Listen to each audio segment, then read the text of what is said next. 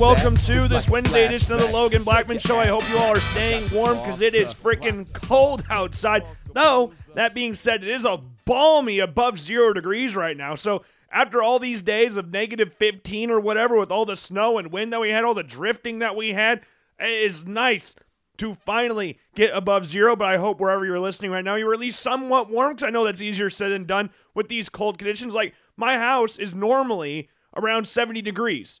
But with the cold temperatures outside, with it being as cold as it was, my heater was struggling.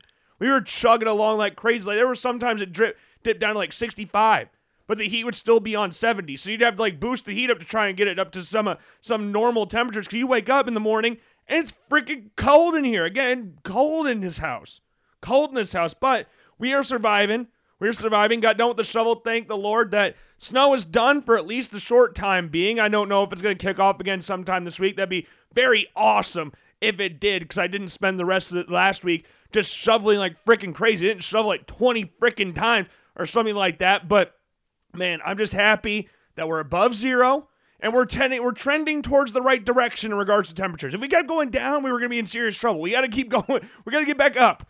We gotta get back up. We gotta get to above freezing temperatures right now. That's what that's what we're hoping for. Like when I go outside and let the chick take care of the chickens in the morning and stuff, I have to go exchange their water, and that thing is a freaking solid block of ice. It is just solid. It's a freaking rock. Like you could kill somebody if you hit him on the head with it.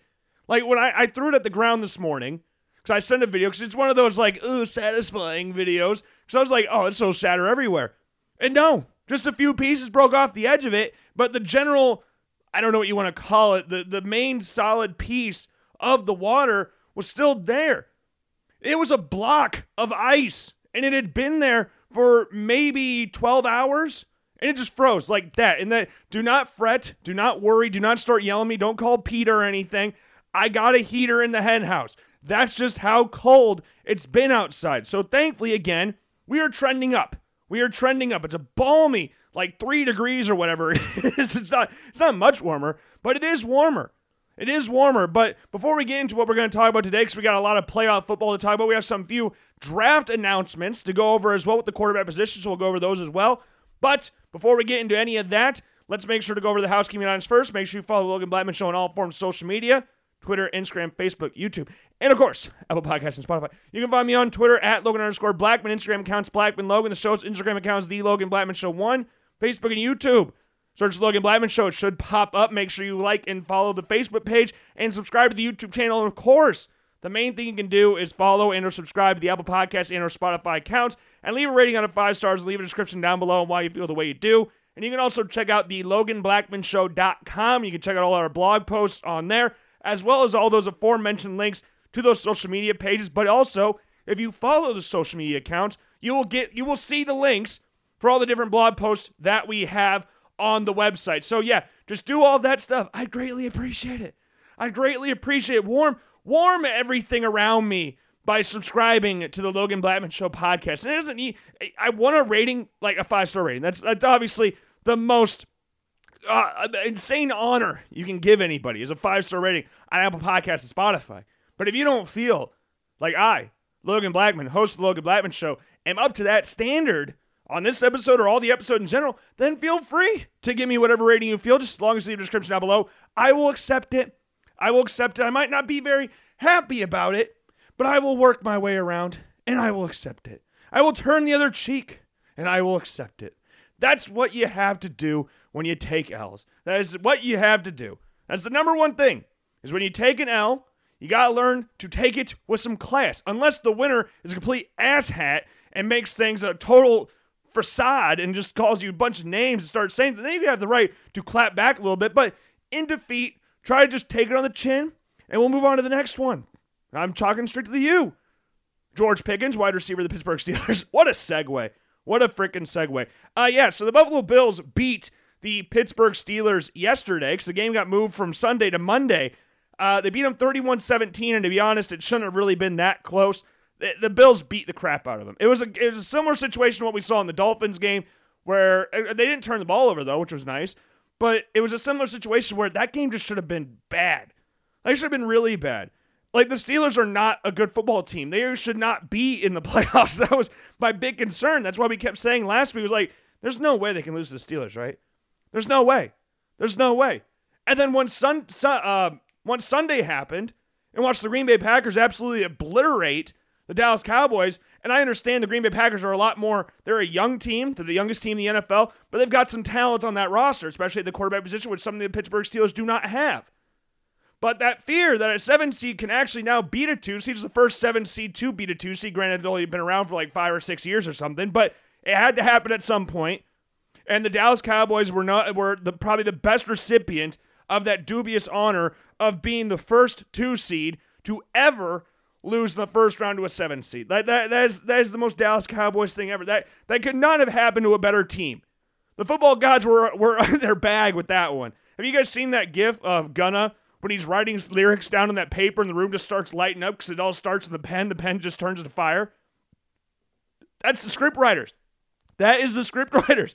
Like, it has been scorched earth for the Dallas Cowboys since that happened. But when that game got over, the fear that I had, now I wasn't sitting here like, oh my God, the Bill. I was already thinking the Bills were going to lose. Now their their final nail's been put in the coffin. They're definitely losing to the Pittsburgh Steelers on Monday. Now we'll get to that in a little bit in regards to why it got moved to Monday. But man, it didn't help anything. It definitely didn't help anything.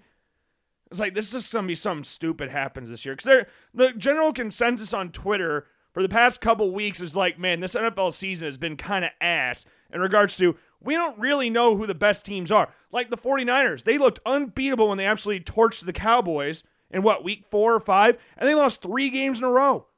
And then you got the the Dallas Cowboys, lost to the Arizona Cardinals, and got beat by 20 by the Eagle, by the 49ers and the Bills. You got the Ravens losing the likes of the Steelers and the Colts. Like, I know they had 10 wins or whatever, but come on, man. if you're a team like the Baltimore Ravens, you should not be losing the Steelers. And this, I'm not including the last week of the regular season one. I'm talking about the one that happened earlier in the season it, at Heinz, not Heinz Field. What the hell's the stadium? It's Heinz Field. It's like the Sears Tower in Chicago. It it can be named whatever. The, the no one calls that thing the Willis Tower. It is the Sears Tower until we see fit. It will always be the Sears Tower. It always has been. It always will be. I will never conform and start saying the Willis Tower. I can't do that. I will never do that. So I will not call whatever the hell Heinz Field's name is now whatever it is. I'm going to call it Heinz Field until I see fit. Now it is it is very impressive that they were able to rebuild that entire stadium and get over the fact that they lost an entire team when Bane walked out in the field and exploded and uh, imploded the field. I said it exploded, but it was more imploded, wasn't it? Because it all went down. It all went down. So it was imploded, not not exploded. And Hines Ward, man, the lone survivor of that team. Ben Roethlisberger died. Uh, Mike Wallace died.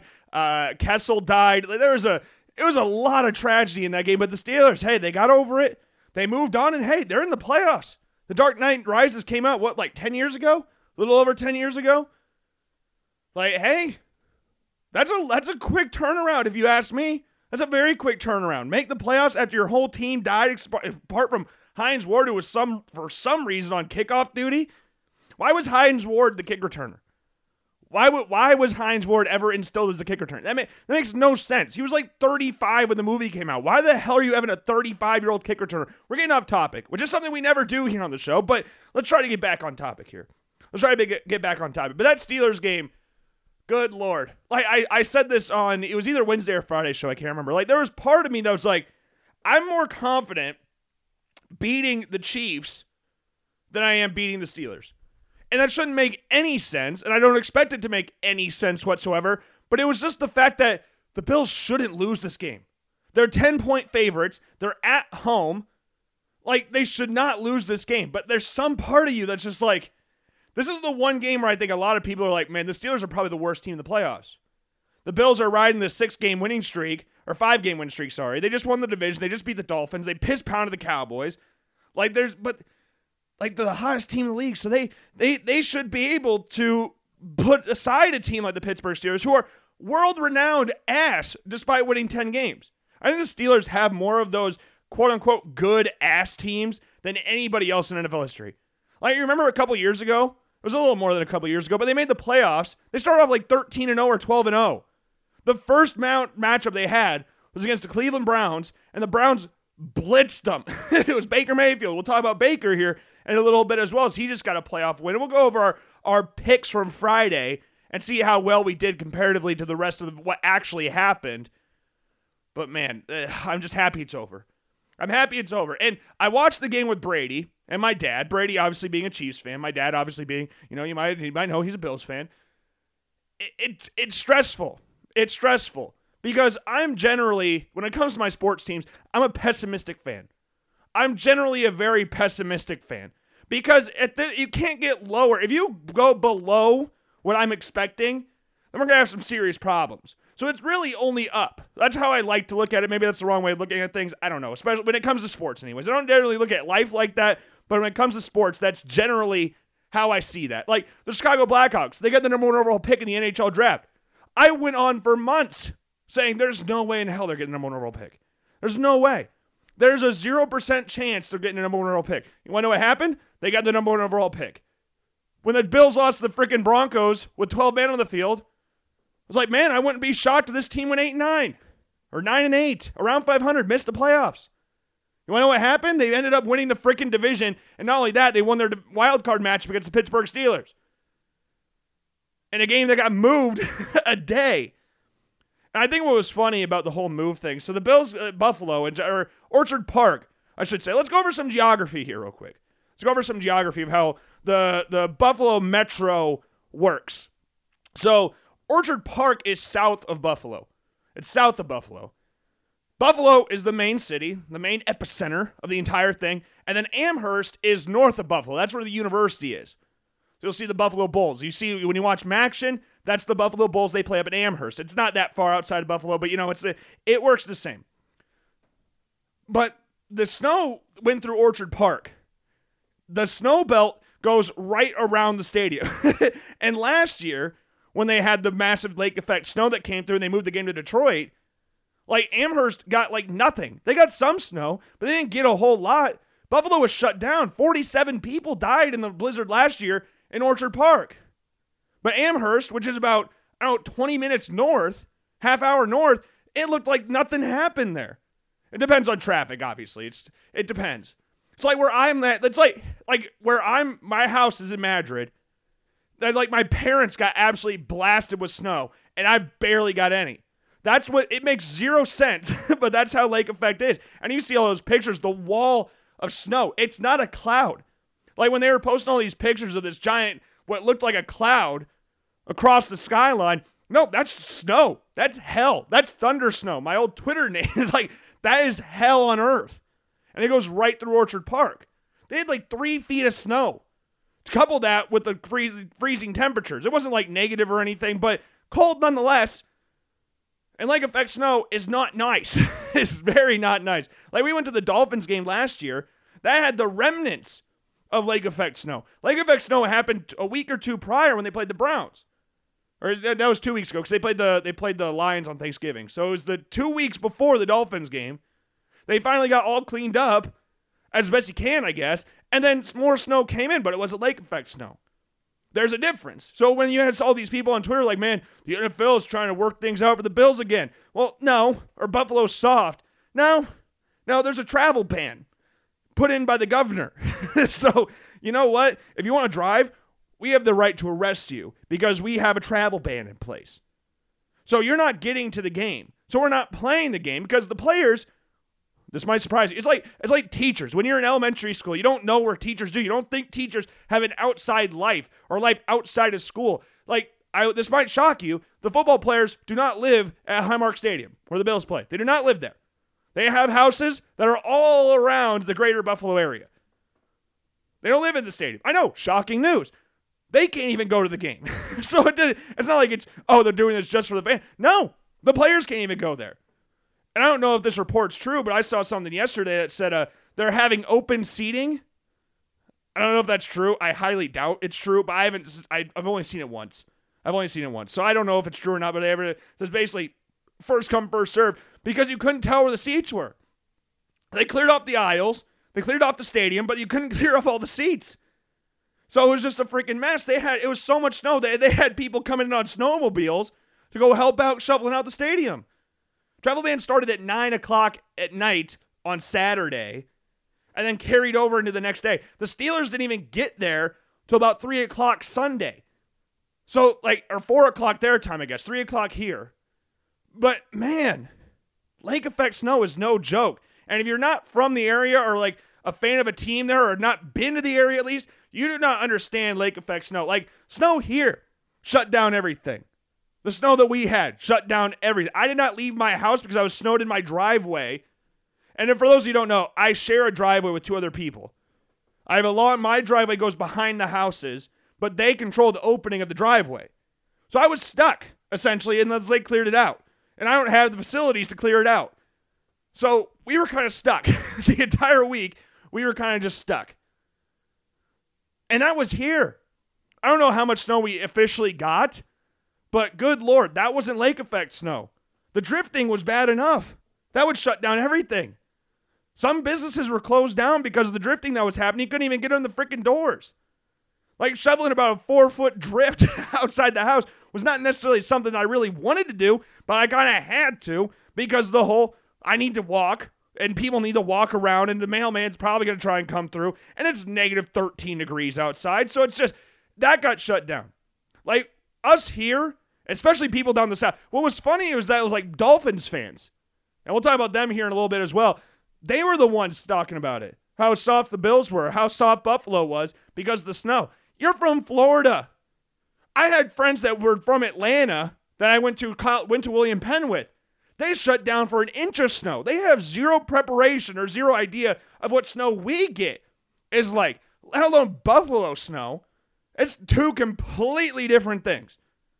And that's that's being generous to the people down in the south. You have no idea what snow is like. And we like to think we know what snow is like, and we don't even understand what it's like over in Buffalo. So they had to move the game. But it was sad because the governor said uh she she said something about the Steelers staying in Pittsburgh or something like that, like trash talking is like, man, I don't like this. Remember the Cincinnati mayor said something last year for the AFC Championship game, and Travis Kelce called him a jabroni after the AFC Championship game when the Kansas City Chiefs won. Like that, I didn't need that. I didn't really need that. so I was not really looking forward to the backlash of that. But you know, they ended up winning.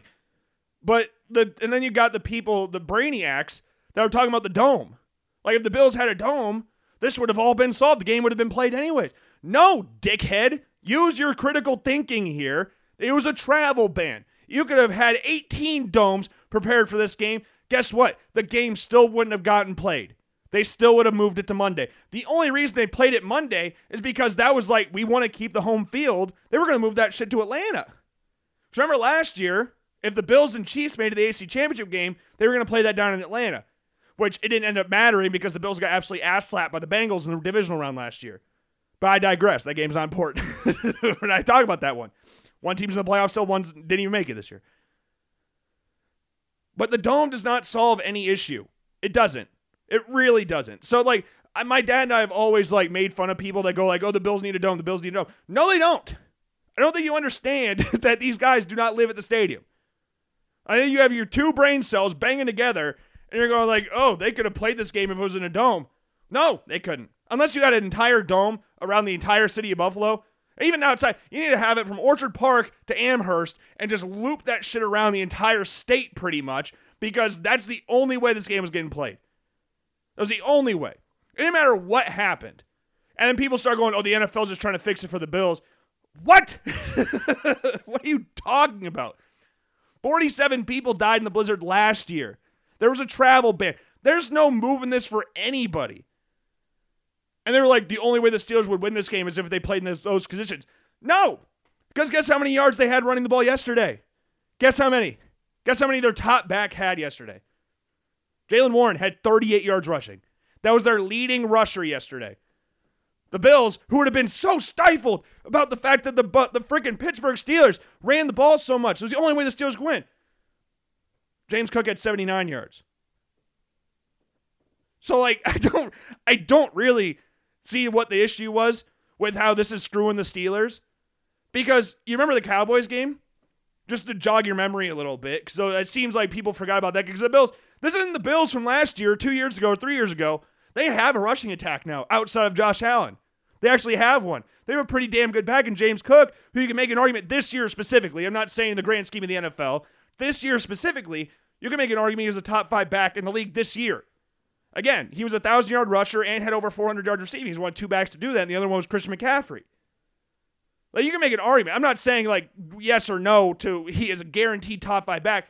You can make an argument for it for this year. I got to keep stressing that out this year because I know there's some backs that you might think are better that have a longer tenure. Because James Cook's only done this for one year, barely played last year. He didn't play the first game. He fumbled the first carry he had. He sat the rest of the game. but that Cowboys game, which was rain. James Cook had 179 yards and a touchdown, not to mention 42 yards rush receiving. So he had over 200 yards total offense. But the Bills would have been screwed, or the Steelers were screwed because the only way they were going to beat the Bills is running the ball. Because the Bills famously do not have a running back. famously. Famously. They don't have Latavius Murray either.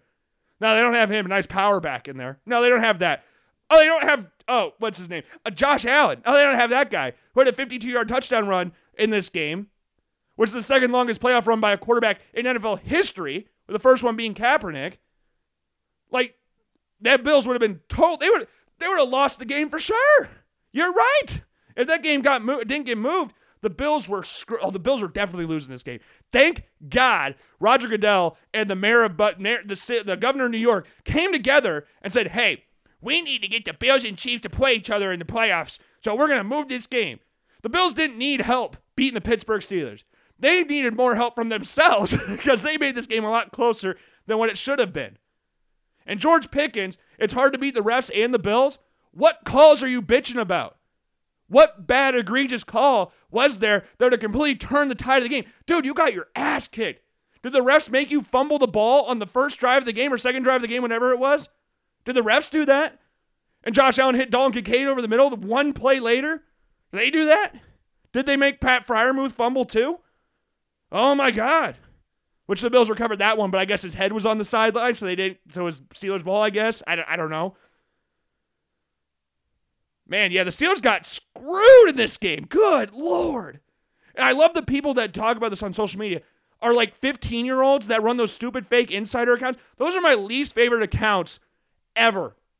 ML Football, Dov Kleiman, all those stupid accounts. I hate those accounts with a burning passion because all they do is try to stir up clicks without actually having any knowledge of anything. Like there was one clip of Connor McGovern, left left guard for the Bills, pushing uh, Joey Porter. It was uh, the third down player. Josh Allen rolled out to the right, threw it to Diggs. I think he was like third and nine or something. And Connor McGovern came in from the backside and hit him. And James, Joey Porter left the game with an injury. It's not a dirty play, dickhead. They're like, what? This is disgusting with like a bunch of exclamation points, those stupid wide eye emojis. That's not a penalty. I'm sorry. They'll never call that penalty. if they do, soft. Because, you know, they could have called the penalty when they flipped over Stefon Diggs. They could have called the penalty when freaking Myles Jack jumped on his back when Khalil Shakir ran in the end zone and tackled him.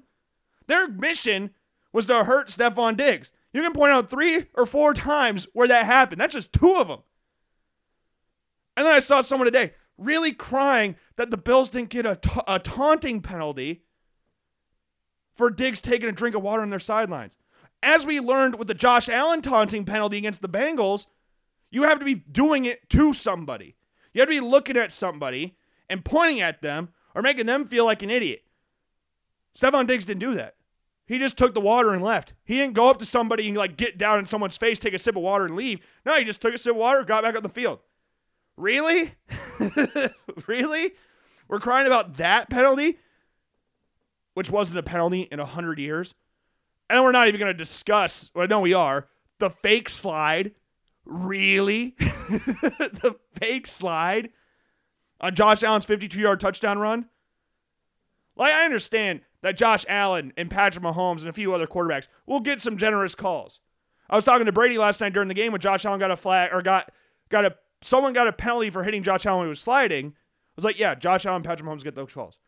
I have made fun of Josh Allen because Josh Allen does like to simulate things a little bit on these roughing the passer calls. I will make fun of him for that. This is no fake slide anywhere. This is called copium. And the only way you can wrap your head around your stupid Steelers team winning this game was because you think they got screwed. Where did they get screwed? point it out because I have watched the highlight a thousand times. Shocker, the 52 yard touchdown run. Where does he fake slide? If you have watched Josh Allen at any point, were you expecting him to cut a Lamar Jackson, Michael Vick esque juke on the play? What were you expecting him to do? He's 6'5, 250 pounds. He ran the fastest he's ever run this season. He almost ran damn near 20 miles an hour. He had 19.66 miles an hour. You think Josh Allen, who is known for being the least graceful athlete in the NFL, is going to throw in some sick juke? Because you can screenshot it. The way Josh Allen stopped or slowed down at the start of the run is the exact same way he stopped and slowed down when he got to the end zone. So was Josh Allen fake sliding when he got all the way into the end zone to celebrate with the fans? Was that what he was doing there too? Good lord. Ridiculous. Take your sorry ass team back to Pittsburgh. Good lord. You shouldn't even be here. Good lord. Good lord. Mike Tomlin's even tired of your shit. Jeez. Mike Tomlin ter- carries a team with a top 10 pick roster into the playoffs, and you're mad that you lost the Bills. I'm sorry, you didn't get anything screwed for you because it's funny.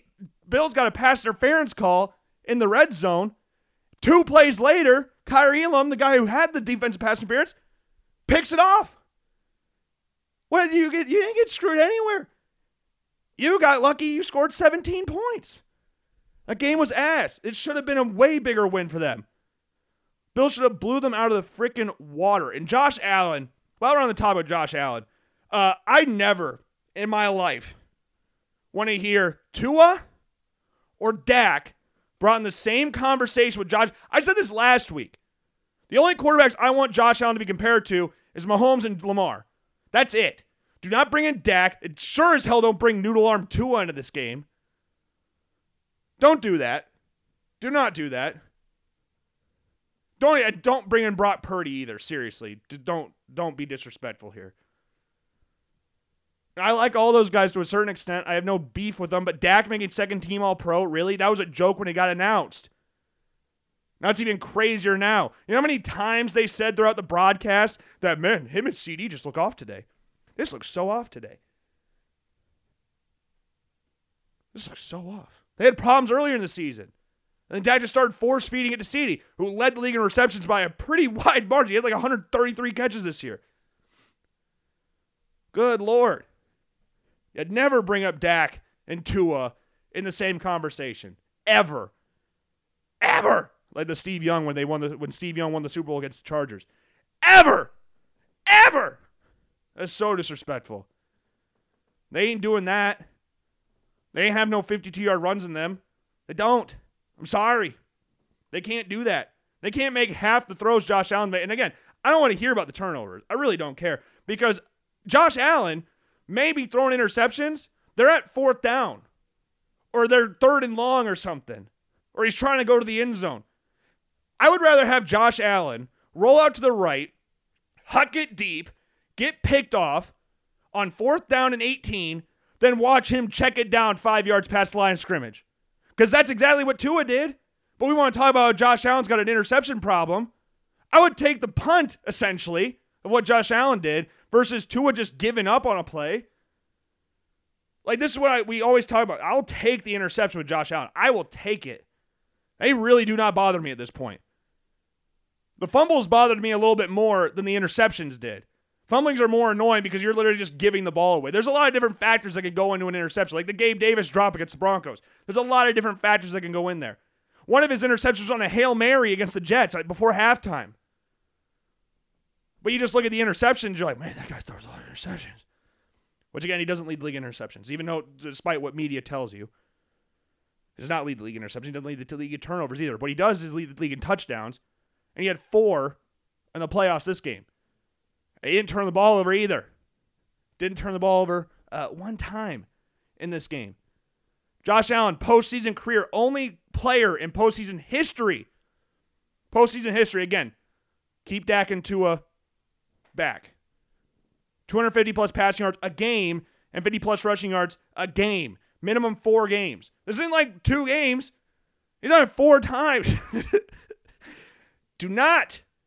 That's minimum four games. That's minimum. I, that, he, that's not through four games. That's minimum four games. Josh Allen is undefeated in divisional round games. He's played in the divisional round four times. He's won four times there. That's just divisional round alone. Beat the Steelers this year, beat the Dolphins last year, beat the who was two years ago? So it was the Patriots, obviously that ass kicking they delivered to the Patriots, and the negative degree game, and the Colts with Phil Rivers. Never bring up Tua again with Josh. Never. And that was what the funniest part about that Chiefs game was. Was all the receipts coming out from idiotic Dolphins fans. Man. We're just gonna stick with the Bills for a little bit. But Josh Allen again, in Bills history, this is the crazy thing. This shocked me, by the way. Josh Allen has the most offensive touchdowns in the playoffs in Bills history. He's played nine playoff games. He has 24 touchdowns. That's a pretty damn good ratio right there, isn't it? The two people that are below him now are Thurman Thomas with 21 and Jim Kelly with 20. Thurman Thomas played in 21 games. Geez, 21 games. Jim Kelly played in 19. Josh Allen plays has geez played in 10 less games that Jim Kelly did in the playoffs, and has three more touchdowns. Three more touchdowns in 10 less games. Like, come on. Like, don't compare. And you can make fun of the, like, oh, the Bills have had this terrible history. They lost four Super Bowls. Well, yeah, they played a lot of damn playoff games in those four years. played a lot of playoff games. Josh Allen right now, this is hilarious. This is one of my favorite stats. So I'll, I'll always die on the hill that Jim Kelly's better than Troy Aikman. I'll always die on that hill. Uh, Troy Aikman has less passing touchdowns right now than Josh Allen. At this point in his career, I'm saying passing touchdown. I'm being specific. Passing touchdown, Josh Allen has more than Troy Aikman his entire career. Troy I think, has 165. Josh Allen has 167. For those who are counting, Josh Allen was drafted in 18. And he started, he missed a few games his rookie year. But He's pretty much started every other game every game apart from those little injury blips that year. Troy Aikman played and got drafted in 89. I think his last year was 99. So it's 10 years. And he has less touchdown passes than Josh Allen. Again, pat it'd be a wash with total touchdowns. Passing touchdowns. Man. If you can find a player that's more boosted by Super Bowl trophies, it's that guy. it's that guy. I think Mahomes already has more pass, had more passing yards than him, like his fourth year in the league or something like that. Craziness, absolute craziness. So speaking of Mahomes, Bills would take on the Kansas City Chiefs in the in the divisional round. First time in Buffalo since COVID. Bills have played the Chiefs.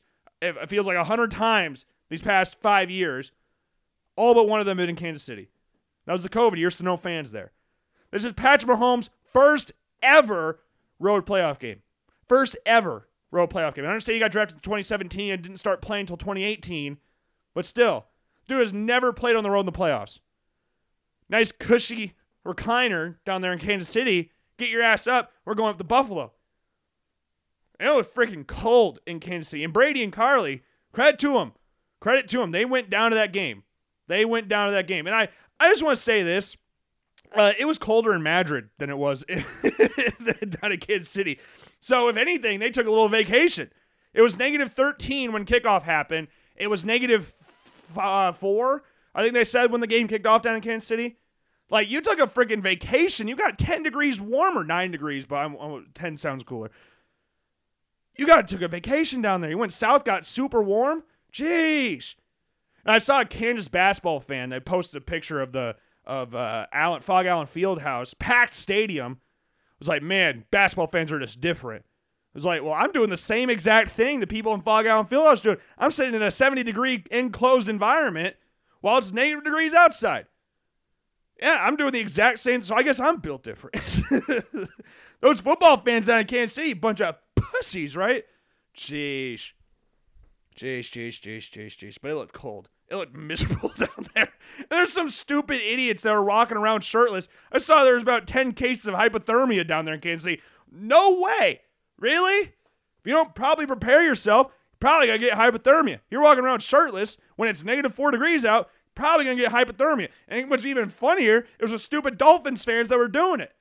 People in Kansas City were smart. Midwesterners were smart. We know how to conquer every single element. Those people down south, they know two seasons. And that's summer and fall. That is it. They don't have spring because it's friggin' hot all the time. And they don't have a winter because it never snows. They shut down again at an inch, which is a lot of snow, really, if you think about it. oh. But man, Chiefs kicked their ass too. That game should have been worse too. Dolphins' last two games should have been way worse than what they were. Like the Bills should have kicked the shit out of them, and so should the Kansas City Chiefs. Both games were not even remotely close. like the Chiefs were so dominant in that game, they would get down to the red zone, stall out, and they just kick field goals. They're, they're not going to do anything. They had that one massive play to Tyreek Hill, and that was it. Like the Chiefs were, the Dolphins were not doing anything that entire game, and the Chiefs were like, "Yeah, we'll just kick field goals." I mean, Harrison Butker made about 18 of them against the freaking Chargers. Like he could just do that again. Why not just keep the keep the thing going? He did the same thing against the Bengals. Like Harrison Butker's feeling himself right now. Like just keep kicking that damn thing. Like, it's working out beautifully to this point. oh goodness, but that was beautiful. So I remember last week when we were going over my least favorite teams in the NFL, we said the Dolphins and Chiefs were my top two least favorite teams at this point in time. Obviously the Patriots with like skin in the game because hurt my feelings a lot during, during my childhood. But I found myself cheering for the Chiefs. I, I cheering is not the right word. I, I saw myself rooting against the Dolphins. That's the best way I could put it. And most of that comes from, and I didn't expect it to happen, but I answered my own question when I was like, I don't know who I dislike more, the Chiefs or the Dolphins. And it's the Dolphins. I, I hate the Dolphins. And the reason I hate the Dolphins is because, yeah, Chiefs fans can be very annoying. Can be very annoying. Like the freaking, oh, we're the new Patriots now. We hold five straight AFC divisional, t- we got five straight home pl- divisional champ, ch- yeah, five straight AFC title games hosted. There we go. how I wanted to say that. Couldn't get it. I couldn't get it out for some reason. You host five straight AFC title games. You go to three Super Bowls, win two of them. You're gonna be a little entitled there. But now we're at a point where the Chiefs have enough skin in the game to where, you know, I can kind of accept it. Last year was the final year where I was kind of like, eh, screw you guys. You're not the Patriots. Now they've won two Super Bowls, been to three, hosted five straight AFC championship games. I know, like, yeah, okay, you've got enough skin in the game. You've got sweat equity kind of thing. Like, you got that kind of stuff going for you. The Dolphins don't. At this point in time, because the Detroit Lions beat the, beat the Rams, the Miami Dolphins now have the longest streak, active streak, of not winning a playoff game. They have been ass my entire life. They had a one win season one year, one or two win season with, uh, oh crap, what was his name? Uh, crap. Uh, I can't remember his name. Not not Dave Wannstedt. He was there, but not during that season. What was his name? Not Dick Jauron, this Bills legend. I can't remember his name, but they had a one-win season there. Their big success story was the friggin' Wildcat option with Ronnie Brown. That was like their big thing, and they got kind of good for like a year. And it just so happened that Tom Brady tore his ACL week one, so it made it a little bit easier to win the division. Their last division title that way. The only division title of the 21st century, if I'm not mistaken, for the Miami Dolphins, because the Patriots had all of them except for that one and maybe a couple others. The Bills have four straight, obviously. But the Dolphins haven't done anything. Like before the season started, we talk about the Dolphins have the best team in the AFC. They just brought in Jalen Ramsey. Bradley Chubb's going to be here for a full season. They got Jalen Ramsey, Xavier Howard, Tyreek Hill, Jaylen Waddle, Tua. Like, oh, this team's going to be so good. Then we had to hear all about this revolutionary offense when they beat the Broncos by 50 points, 170 to 20. We had to hear all about that. I was at the Bears Chiefs game when that happened, and they announced the, the score. 70,000 people collectively went, oh my God. because 70 points in an NFL game is ridiculous. He played the Broncos, though. And you're sitting there listening to all this stuff about this revolutionary offense, this insane team. Tua's this insane quarterback. They had that barn burner week one against the Chargers. Like, it's just this insane, insane team. This revolutionary, revolution. How many times I said revolutionary about the Dolphins offense? Even when they were getting their chief clap by Kansas City, how many times they said it? Like, good lord. And then the next week after the Broncos game, you get beat 48 to 20. get put back in your back in the corner. Bills reminded you who was who really ran this bitch. The Bills were six and six. They lost to the Patriots. The Miami Dolphins ended up choking the division. They lose to the Titans. They gave up a two touchdown lead with less than three minutes left to go in the game. Teams in that position were 760 something and oh until the Titans came in and won. The Titans. And then you lose the division of the chart to the Bills. And you get blasted by the Ravens. Beautifully, beautifully game. Beautiful game. Beautiful game. Second ass kicking this season with this revolutionary offense get absolutely obliterated. Five touchdowns for both quarters. I know they're playing the defense, but still five touchdowns. That Josh Allen played the healthiest Dolphins team of the year at week four or whatever it was. But speaking of health, like they, they kept saying the Dolphins have six players out on defense. They have like 20 something sacks out. Their two top sack, uh, sack getters this year were out with injury. Bradley Chubb obviously tore his ACL in the last reigning seconds of the freaking Ravens game. However, he's what he why he was in, I have no idea. So they had Justin Houston, who I forgot even existed, and then they said his name's like, oh, they're bringing Justin Houston. They are down enormously bad. But with their defense having six starters out, you would think it was the freaking offense. That offense sucked. They were brutal in that game. Again, that game was not even close. They had one first down on third down that game. It was a two-a run. An insane thing to see, I know. But it's funny when these games kind of happen where you're trying to compare and just look blindly at stats and go like, like I could again, we talked about this with the Pro Bowl vote. I could have I accepted Tua in the Pro Bowl because he led the league in passing yards. Mahomes does not deserve to go to the Pro Bowl this year, but I understand why he's there because it's Patrick Mahomes.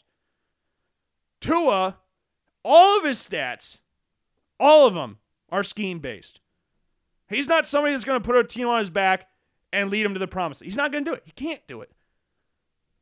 The scheme is insane. I like the Dolphins' offense in general practice, but good lord, Tua ain't it. He's fine. But we can't just blindly look at stats at this point in time. We can't. Blindly looking at stats. Same thing with the interception with Josh Allen has.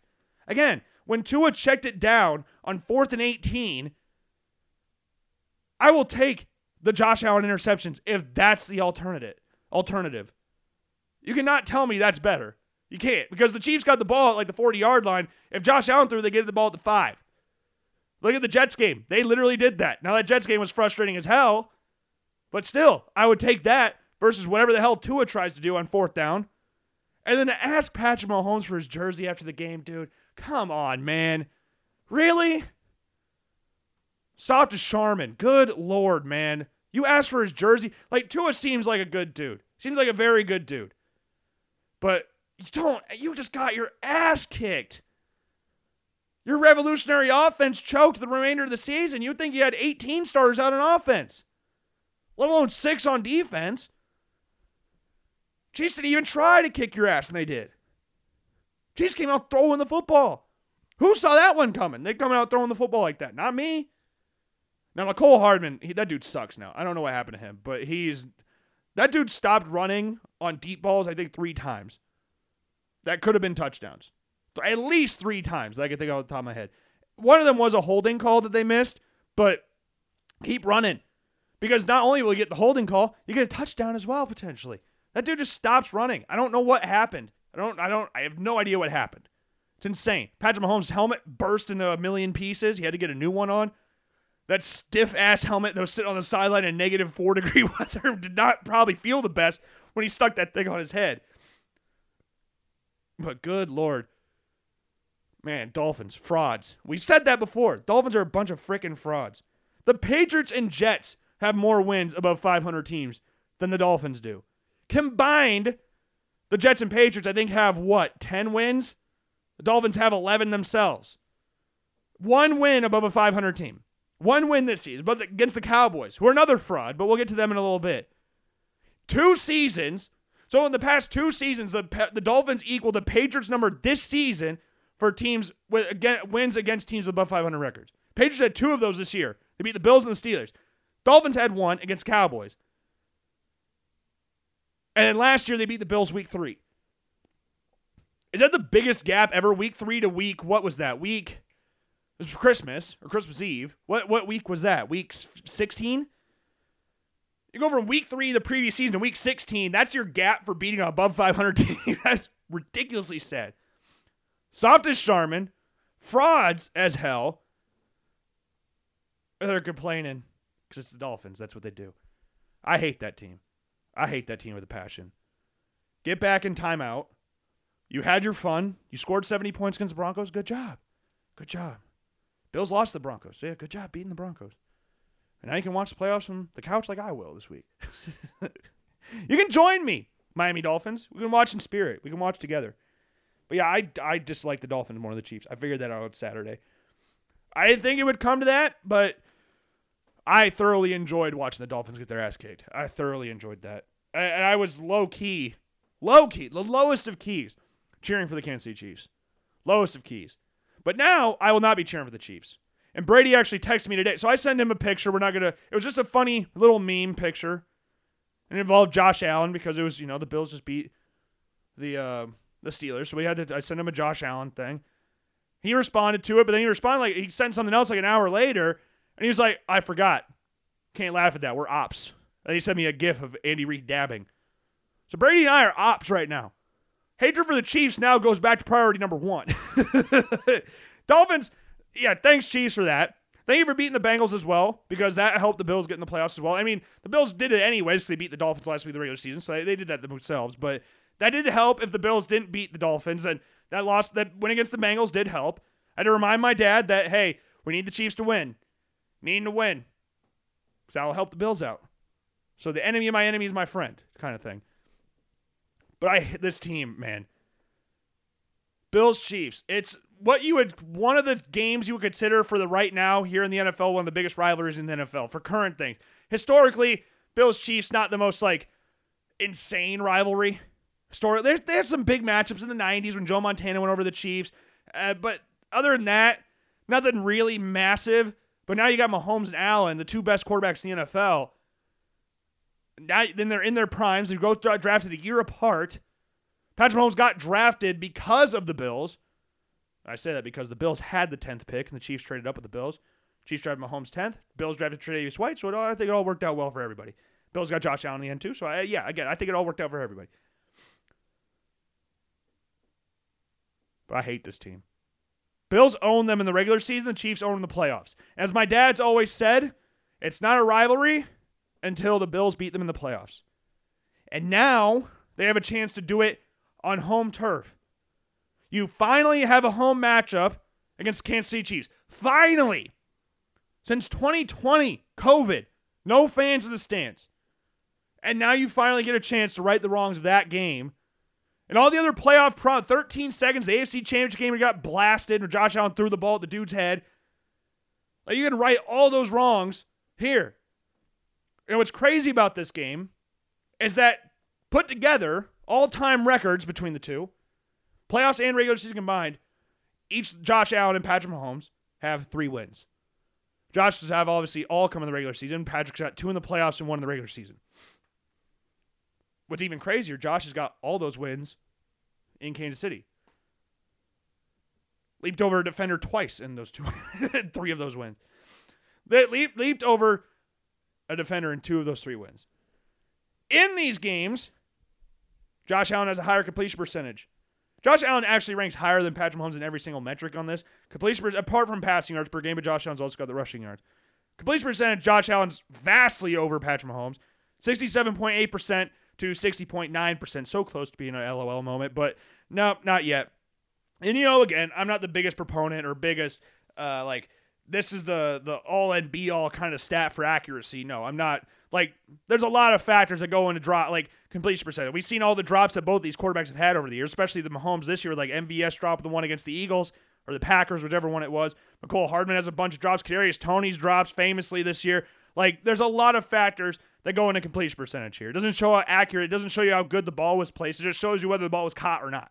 It doesn't tell you how much the receiver need to adjust to get the ball. It doesn't tell you a whole lot apart from pass throw and ball caught. That's kind of about all it tells you.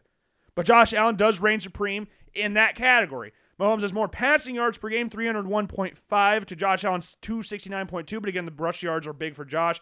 Pass touchdowns, to interceptions. Patrick Mahomes, 13 touchdowns, five interceptions. Josh Allen, turnover machine here, uh, 15 touchdowns, three interceptions against the Chiefs. Passer rating, Patrick Mahomes 98.5, Josh Allen 100.5. So it's a really like premier matchup here. The two big dogs in regards to quarterbacks in the NFL. In my opinion, the two best quarterbacks in the NFL. Obviously, no disrespect to Lamar, but these are the two guys. Sorry. I'm excited. I am thoroughly excited. I don't want to be overconfident or anything. I'm not going to say anything about the Bills are definitely going to beat the Chiefs or the Bills should beat the Chiefs or anything like that, like we did against the Cowboys. I'm not going to say that. But I like the Bills' chance. They open as a two point favorite, which is, you know, understandable. They're a home team in Buffalo. The first time they played the Chiefs in the home, it at, played Mahomes in Buffalo with fans, and they're going to be doing the same thing next year in the regular season. That got announced uh, like a week or two ago that the Bills and Chiefs are going to play each other at New Era Field next year. Insane. So we're going to go to that one. Go to that one's for sure. But man, Mahomes Allen. Good lord, what a matchup!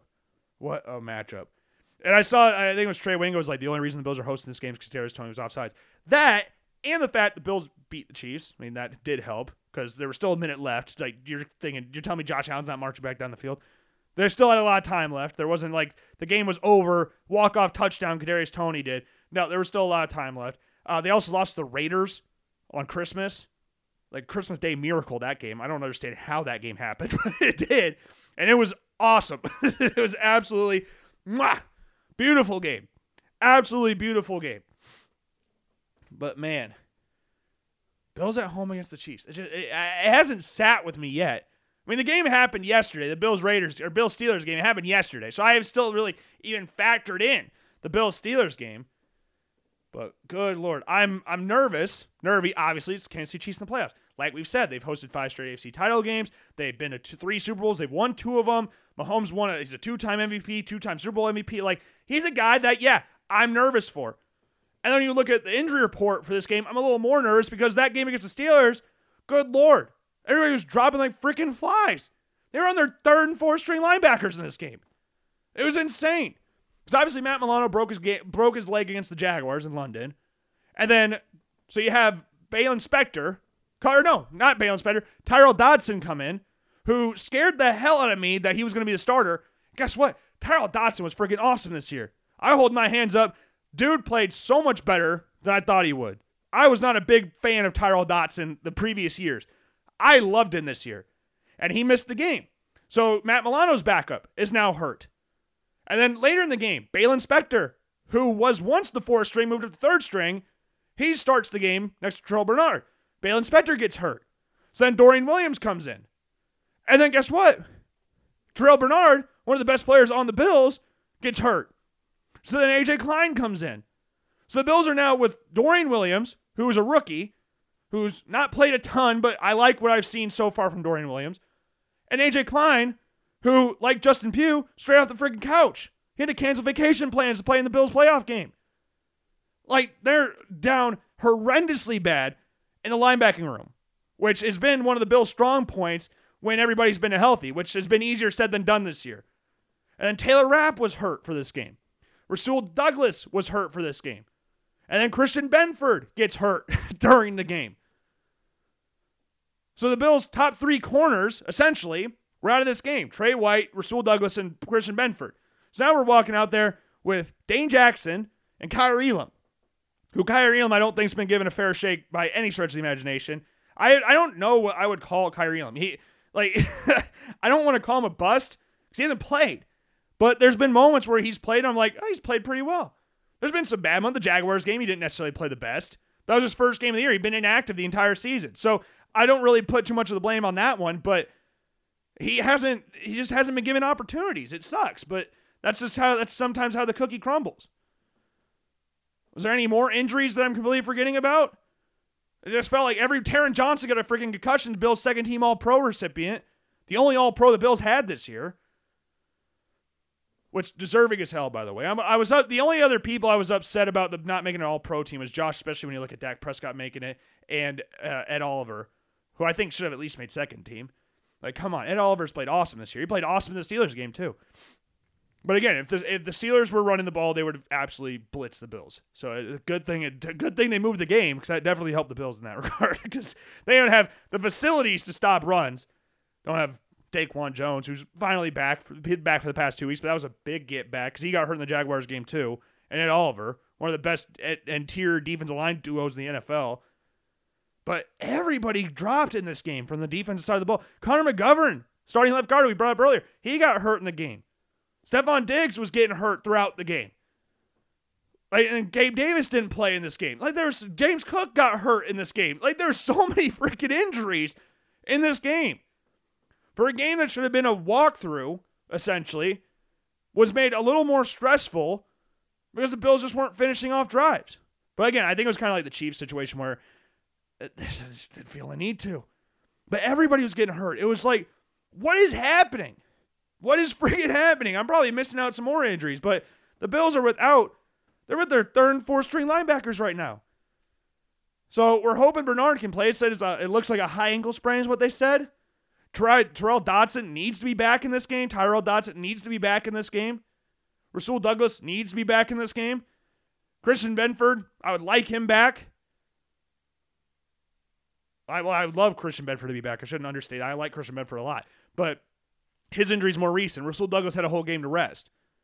And they trust Dane Jackson. And I, I, I don't like Dane Jackson as a full time starter, but I'm fine with him coming off the bench every once in a while. Taron Johnson needs to play in this game.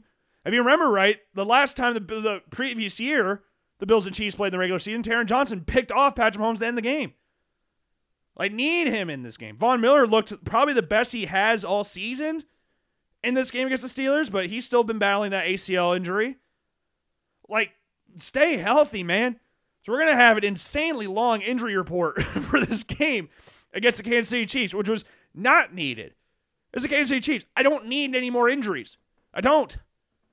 It's hard enough beating the Chiefs when they're you're 100% healthy, let alone when you got nine injuries on defense. You're down to the third and fourth string linebackers here, and one of them coming off retirement, essentially retirement. He wasn't officially retired, but basically coming off retirement, cancel vacation plans to get in this game. And then to make even worse, like I, we've talked about this before, officiating in the NFL has been at a very all-time low this year. I don't think that anybody this year, like you're going to see obviously the angry fans, like oh we're getting screwed or whatever. The team refs hate us or whatever. There's favoritism, obviously, but the refing this year has been like we're at a point. We've brought this up before. Like we're looking at replacement level ref level here. That's where we're at. That's where we're at right now. And in this game, the officiate, the official in this game is uh, Shawn Hochuli, who was the referee for the Bills Eagles game that called a intentional grounding call on Josh Allen when he threw it at Gabe Davis while getting horse collared because Gabe Davis blocked. Even though the reason Josh Allen got hit is because Gabe Davis did not block. so he officiated the Bills' last game against Philly, where he called the intentional grounding, missed horse collar, and A.J. Brown fumble as a non fumble. Bills had 11 penalties in that game for 80 yards. 11 penalties in that game. In four games against Josh Allen's Bills, Shawn Hochuli has called 40 penalties for 347 yards. And the funniest part about that is a Chiefs fan tweeted that. he said, You're going to fight Mahomes and the refs Sunday, Buffalo. A Chiefs fan tweeted that. The Red Tribe Cinema tweeted that. I'm not looking forward to that. I'm very much not looking forward to that. I was done with Shawn Hochuli. I was done. I was like, thankfully, they don't need to have him anymore. And guess what? He comes up in the biggest game of the year. Biggest game of the year against the Bills. Right now, biggest rival. I would say Dolphins, but the Dolphins. I mean, Josh Allen's what 11 and two against the Dolphins. We're reaching like Tom Brady levels of ownership on this team right now. Wikipedia might as well just change Josh Allen's name to owner of the or occupation as owner of the Miami Dolphins. That's what he should be. Essentially what it is. Goodness gracious, but man, playoffs are fun, but they're insanely, insanely stressful. Insanely, insanely stressful. Like I, I can't do it. I can't do it. I love it and I hate it at the same time. Like the last time the Bills and Chiefs met in Buffalo in the playoffs, was when Joe Montana and the Chiefs played the Bills in Buffalo in the playoffs. so it's just there's a lot of things at stake here. A lot of, a lot of, a lot of, a lot of things. But I'm excited. I'm very excited. And Brady and I are ops. We'll try to get Brady and maybe a special guest on the show for Thursday or Friday show, I guess I should say. So we'll see how that goes. We'll see what the guest book looks like. But I'm sure Brady would do it. We'll see what the what guest we want to bring along to. It's a big game. It's a very big game. AFC Championship game on the line. Patrick Mahomes' first ever road playoff game. Like, there's a lot at stake here. A lot at stake. Man. But there are other games this weekend as well. We obviously talked about the Chiefs Dolphins, talked about the Bills Steelers. Let's go back to Saturday and Texans Browns. So I would like to say this beforehand. We got how many games did we get right? We got half of them right, it looks like. I think half of them is we got the Dolphins, we got the Bills, and we got the Bucs. So we got half of them. But starting with Saturday, Texans Browns. Uh, what was that? I was an absolute ass king. And it, the thing was, it it happened so damn fast. Like I, I texted my dad about Joe Flacco throwing back to back interceptions on back to back freaking plays, and he, he said he went upstairs. It was twenty four to fourteen. He went upstairs, came back down. It's thirty eight to fourteen. Just like that. Insane turn. Insane turn. Joe Flacco went back to double agent. Damar Hamlin is now secured comeback player of the year honors. Joe Flacco did not come back from being ass. He's still ass. So he's coming. He, Damar Hamlin steaming back, and he's now claiming rookie uh, the comeback player of the year, which I think he already had. He's probably unanimous at this point. But you know, Joe Flacco, there was a lot of stupid people out there saying Joe Flacco should win because he came back from being ass, and now he's got the Browns the playoffs. Whatever. But man, that was crazy. That was absolutely CJ Stroud, awesome. CJ Stroud's so damn good. I, I, it's, it's funny because people on Twitter now are going like, CJ Stroud in one season already erased Deshaun Watson's legacy. I don't know if I go that far yet, but it's a lot easier to root for CJ Stroud since we know what Deshaun Watson was doing down in Houston the entire time. I like CJ Stroud a lot. Again, we've defended CJ Stroud before on this show. I defended him on Twitter. I defended him on this show. We had a whole show dedicated to roasting a dude that had a Twitter account just based around hating on CJ Stroud. Hating on him. Every time I talked to anybody his first year at Ohio State, had we defended him every single time. We defended him going into the draft. And now we're sitting here with him sitting here with the rookie of the year locked up at this point, getting a first round playoff win for the Houston Texans. It's awesome. I thought the Browns would be able to handle a little bit better than that, but good lord, CJ Stroud plays his freaking ass off. Nico Collins is a freaking beast. Devin Singletary had a good game too. Like the Texans just kicked the shit out of him. 14 to 45 was the final in this game. DeMeco Ryans, CJ Stroud, the first rookie head coach, rookie quarterback tandem to go to the divisional round since Mark Sanchez and the Jets. Mark Sanchez and Rex Ryan. If you remember that team, they went on the AFC Championship game. Lost the uh, the Colts, I think, that year. So they went to another one too. Yeah, this is Colts. It was the Colts. Maybe not that. Or was it the Patriots? There was Colts for one for sure. I know that one. They went to back to back AFC title games, so I don't remember which one was the first one. Regardless, it doesn't matter. This Texans team came out of freaking nowhere. So like you see, remember when Nolan Smith, when he played at Georgia, said everybody expected us to go seven and five. We won a national championship, and no one ever said that in the White House Dreams the, the CJ Stroud said that pretty much after the Colts game. I don't think anybody thought they would be at this point. I don't even think the most die-hard Houston Texans fan would have said not only will they make the playoffs, they will also win the division and win a playoff game. I don't think anybody said that. Especially with how banged up their offensive line's been. Some of your best receivers have been out. Tank Dell's been out for a while now. CJ Stroud missed time too. Remember he had the concussion.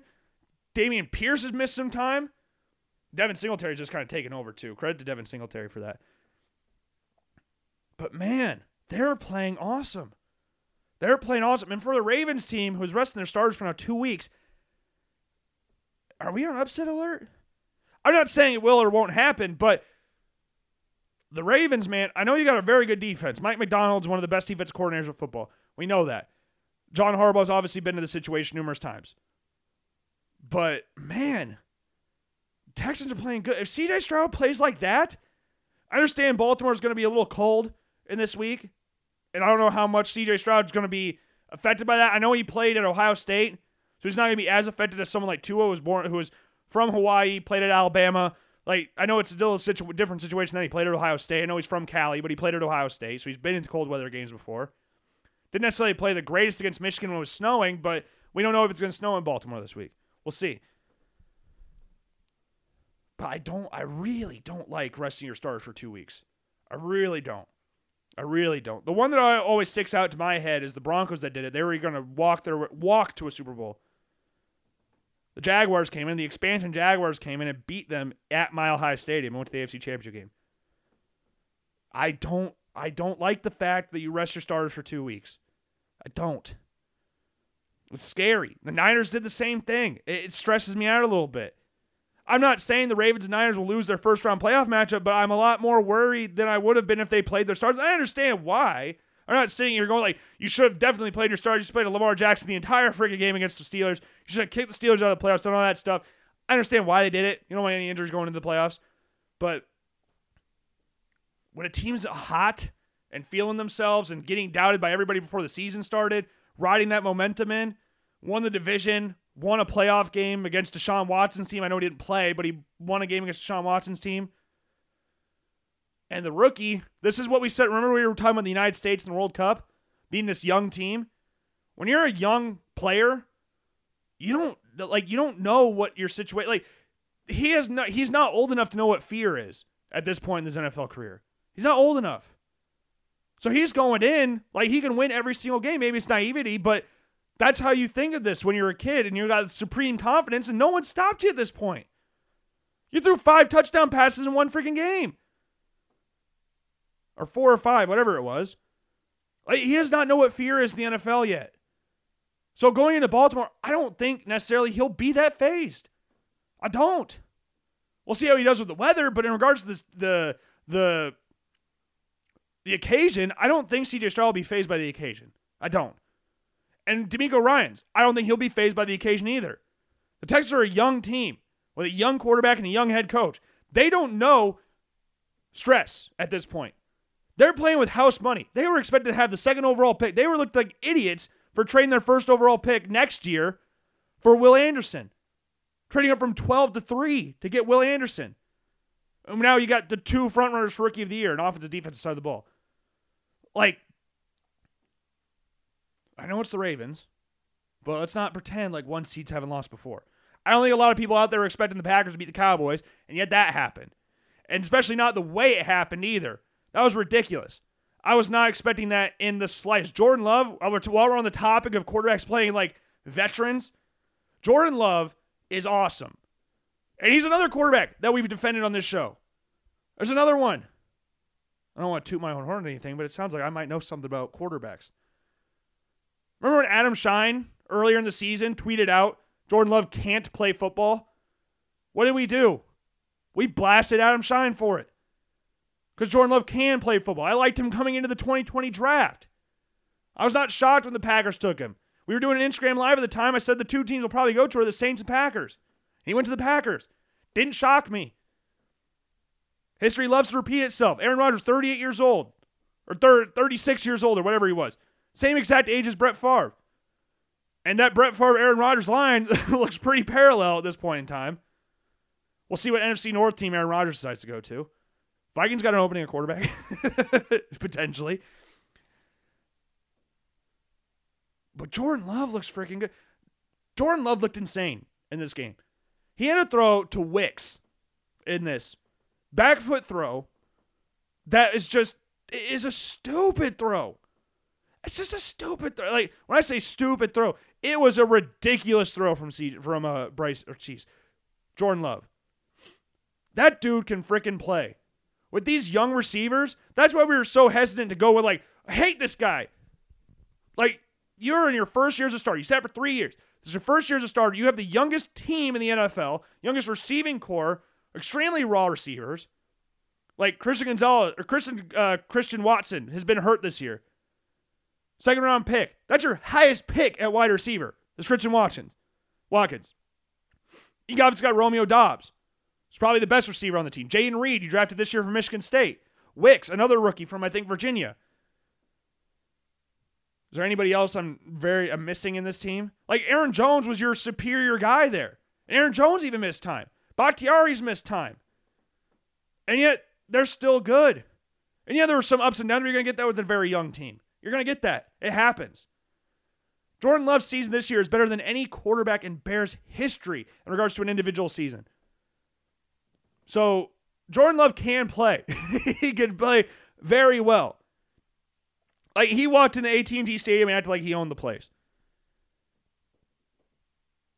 And some of those throws he made were just they got a guy. I, I, I don't know how teams are able to do this, where you go from Favre to Rodgers to now Jordan Love. I don't know how that's fair or how that happens. I know Bears fans aren't necessarily the most thrilled about that, but Jordan Love, that he's a dude. He is a dude.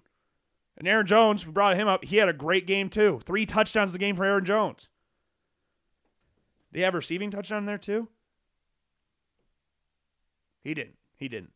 I was trying to remember if he did. I forgot about the tight ends. Yeah, Tucker Kraft, rookie this year too, from South Dakota State. Luke Musgrave injured, but oh no, not injured. Was Tucker Kraft or which one of them was hurt earlier in the year?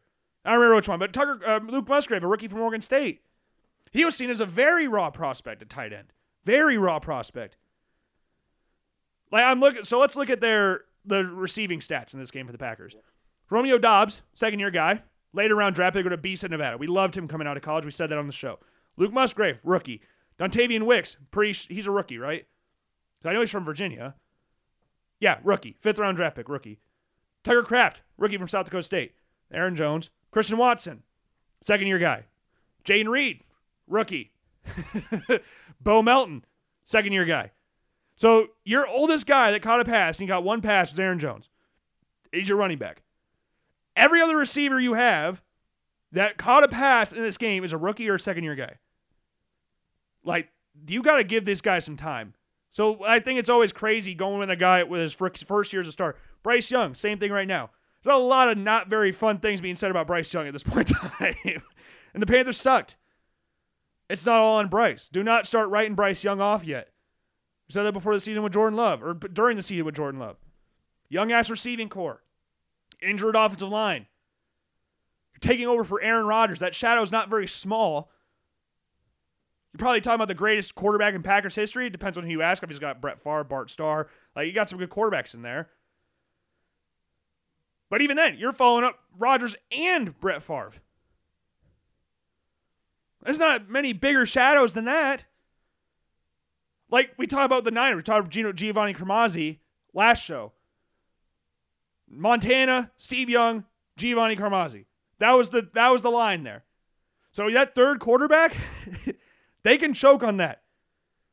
The Niners haven't had a consistent quarterback my entire life. That could have changed if they drafted Aaron Rodgers instead of Alex Smith first overall, but Alex Smith had a solid career.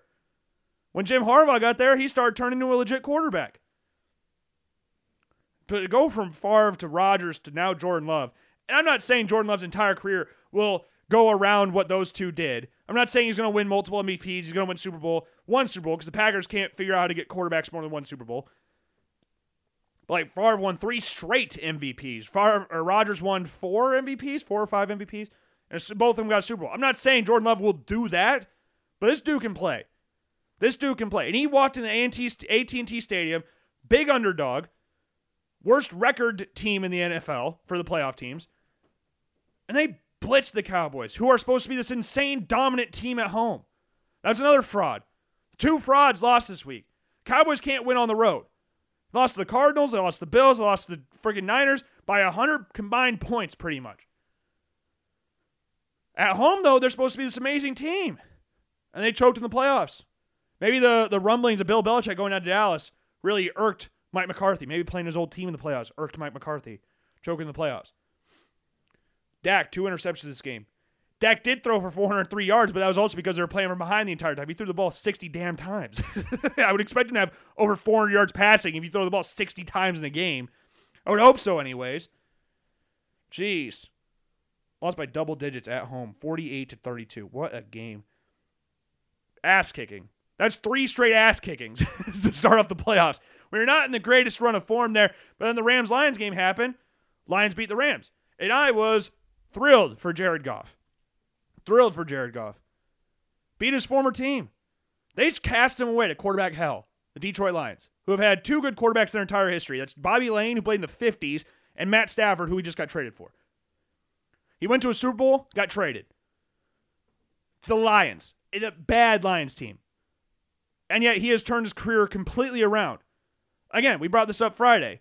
If you would have told me that when Carson Wentz was an MVP candidate, that he would at one day be not only worse than Jared Goff, but a backup on Jared Goff's old team, I would have called you crazy. So I was thrilled that Jared Goff and the Lions got this win here. I was thrilled for Jared Goff. Matt Stafford, I mean, whatever. I mean, you got your Super Bowl. Guaranteed Hall of Famer now to the, the Brainiacs on Twitter. But I thought it was kind of weird that the Lions fans booed him. I thought that was kind of odd. Did, did he request a trade? I, I was trying to think of what soured the relationship between Matt Stafford and Detroit. Maybe I'm just naive to it. I don't know. But I saw his wife said something that they were booing his kids. I'm gonna. T- uh, what's the Jeopardy thing? I'll take things for didn't that didn't happen for 500, Alex.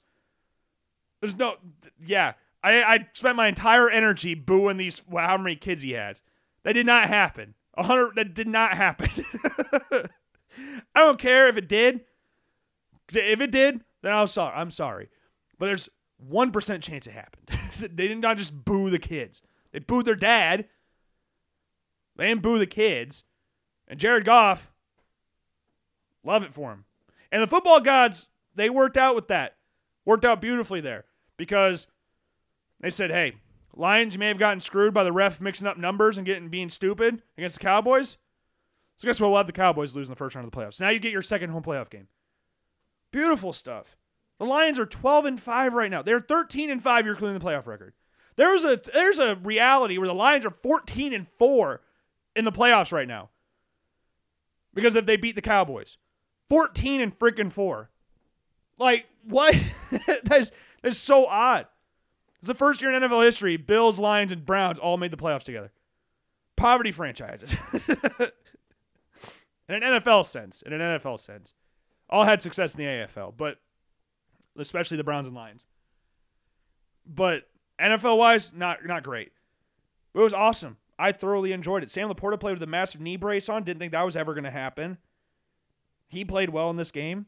Three catches, 14 yards, but he got a touchdown. That's all you need. Playing with a massive knee brace on, Amon-Ra St. Brown balled out in this game too. Witherspoon was getting cooked by Amon-Ra St. Brown the entire freaking time. Entire time. Puka Nacua went off, 181 yards receiving and a touchdown. I feel bad for Puka Nacua because he had an insane year this year. Just so happened CJ Stroud won a division with the Houston Texans who were projected to have one of the worst records in the NFL. That's not you're not going to win rookie of the year. I'm sorry, Puka.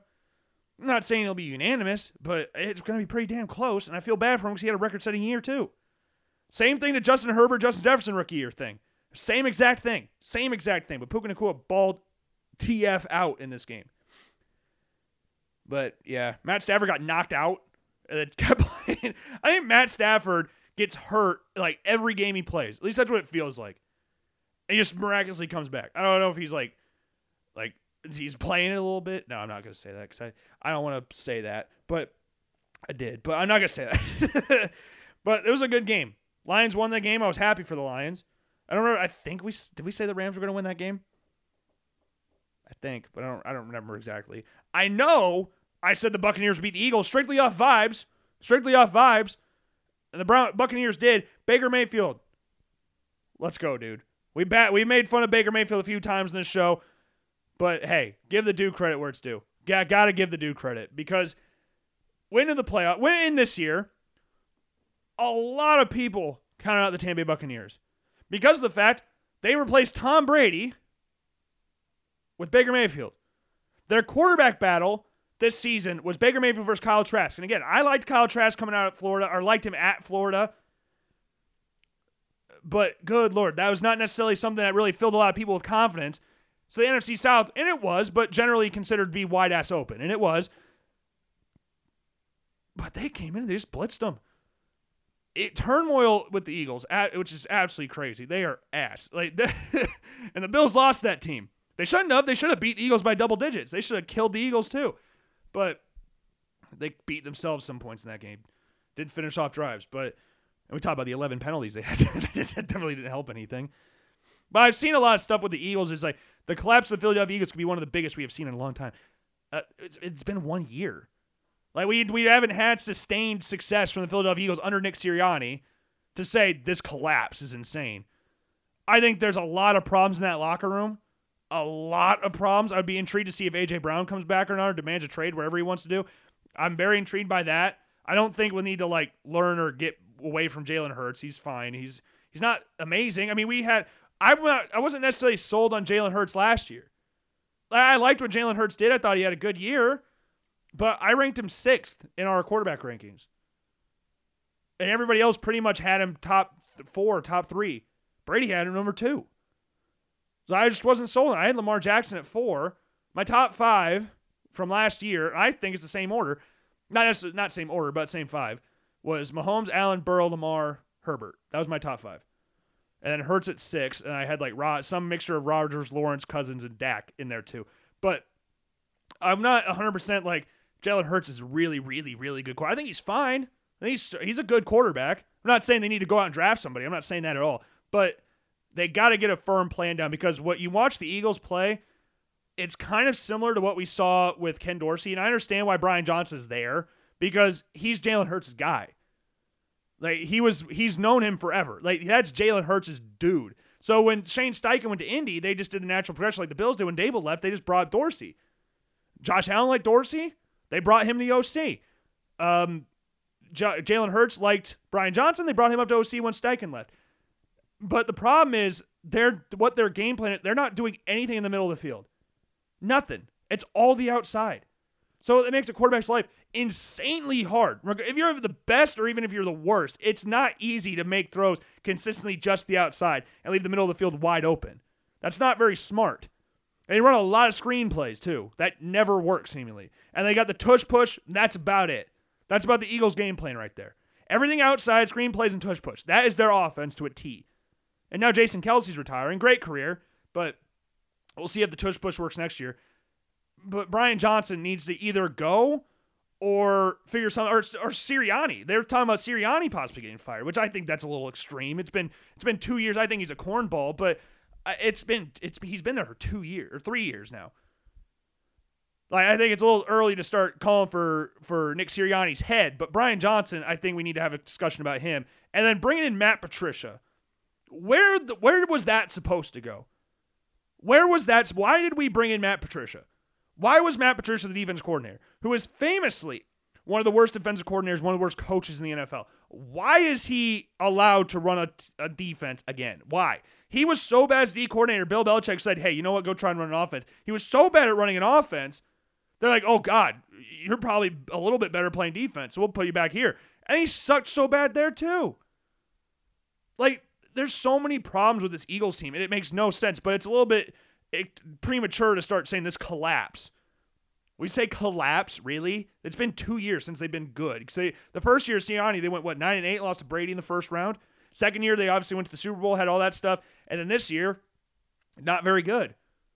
They beat the Chiefs. Sirianni started yelling at Chiefs fans, and all went downhill from there. AJ Brown's been upset the entire year. Dallas Goedert was yelling at Jalen Hurts on the sideline. Like, there's a lot of issues here, a lot of issues. But collapse over two good years it takes a little bit more than that. Did the Bengals collapse? No one's talking about the Bengals collapsing, and they missed the playoffs. I understand they have injuries, but they made the playoff. They've won. They've been in the playoffs twice in like the last ten years.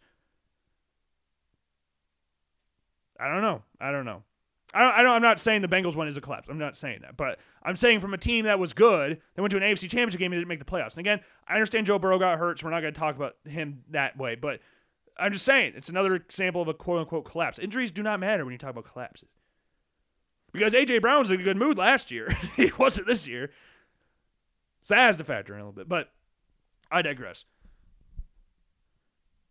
It's a mess. The Eagles are kind of a mess, but it's fun. And the playoffs are fun. I'm happy for Baker. I saw a graphic, or not a graphic, it was a tweet.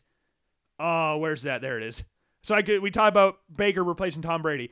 QBs with a playoff win with multiple teams. Tom Brady, obviously did it with the Patriots and Bucs. Joe Montana did it with the Niners and Chiefs. Peyton Manning did it with the Colts and Broncos. Brett Favre did it with the Packers and Vikings. And now Baker Mayfield. so the guy he replaced and Brady, and the guy that he did the draft photo with, or got the the inspiration for the draft photo is also on this list, and Brett Favre. And now it's Baker Mayfield in there because he did it obviously with the Browns and now the Bucs. Insane, absolutely insane. I am happy for Baker Mayfield. I'm happy for the Bucs, and I'm excited to see what they can do in the next round of the playoffs. But man, oh man, is there a reality? Is there some sort of reality out there? Come on, load you stupid computer, where we get a Packers Lions NFC Championship game. Because again, the Niners rest their starters for two weeks now. Stressful, stressful times. Two weeks. Scary times, scary hours. Now the Niners are an eight and a half point favorite. The Ravens are a seven and a half point favorite. CJ Stroud, the youngest quarterback to ever win a playoff game. Saw that today from NFL Network. That's kind of cool. But we'll see. They're both on Saturday, so we'll know if the Niners and Ravens are hosting the AFC Championship game and NFC Championship game, respectively. But we'll see. Bills and Chiefs obviously play at 5:30 on Sunday. Bucs Lions is at two o'clock on Sunday as well. That game's on NBC. The Bills Chiefs game's on CBS. Tony Romo, good lord, they're gonna put him in a straitjacket or something with Mahomes and Allen playing each other. Can't do it. Can't do it. and then the Texans Ravens game's at 3:30 on Saturday, and the Packers Niners game's at 7:15. Texans games on ABC, ESPN, and the Packers game is on Fox. I like these matchups though. I do like these matchups. Fun stuff. Fun, fun, fun stuff. Like the it's funny, the Ravens Texans game, I'm just looking at this now. The Ravens are the Browns, stole the Browns, created the brought in Baltimore, famous Art Modell quote. The Browns are indeed coming to Baltimore. The Texans replaced a stolen team because the Titans obviously the Oilers moved to Tennessee, became the Titans.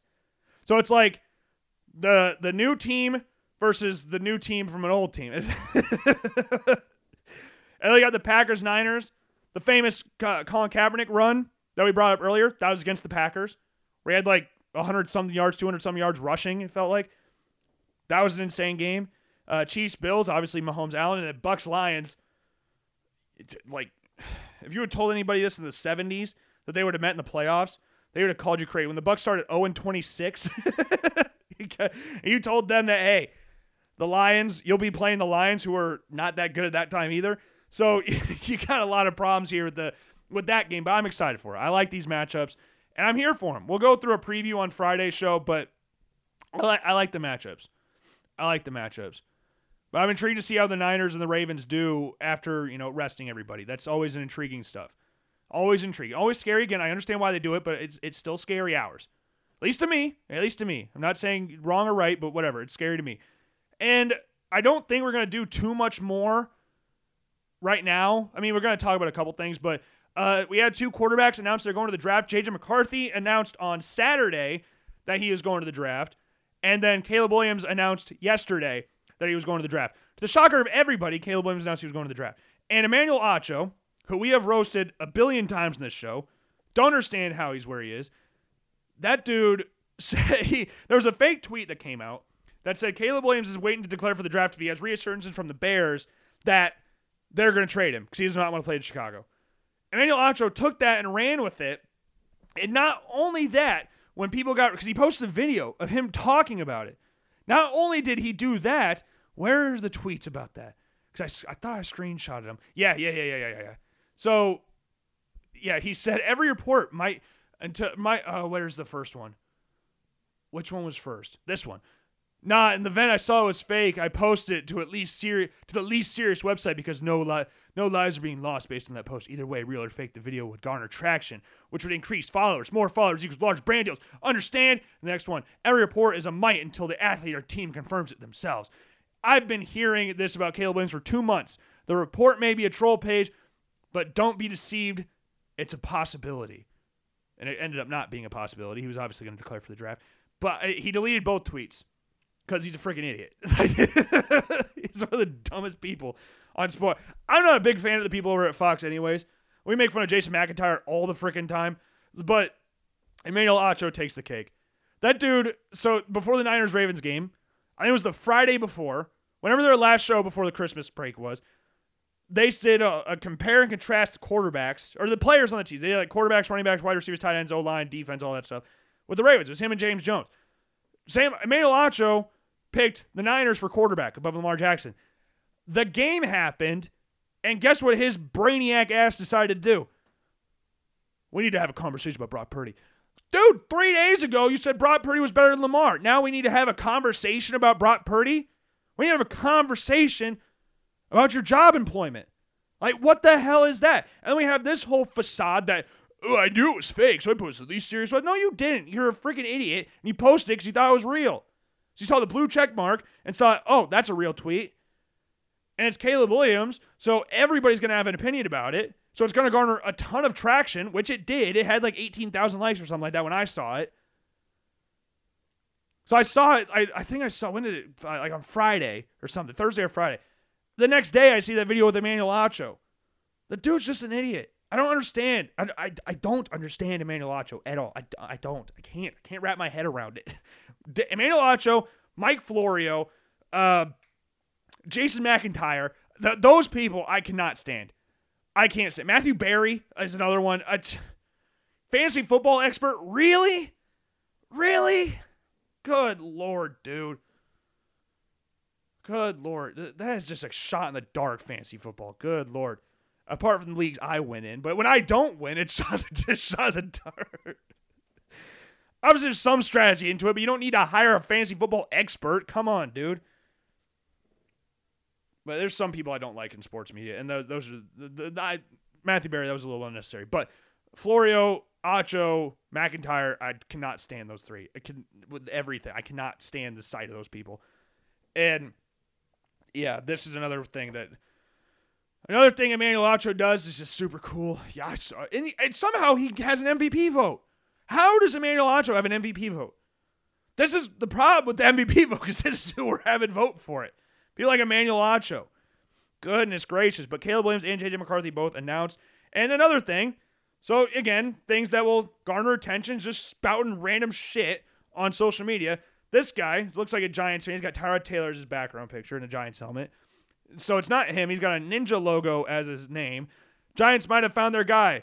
Possesses all of John Mara's Mara's favorite traits in a quarterback. White noodle arm can't process, not black.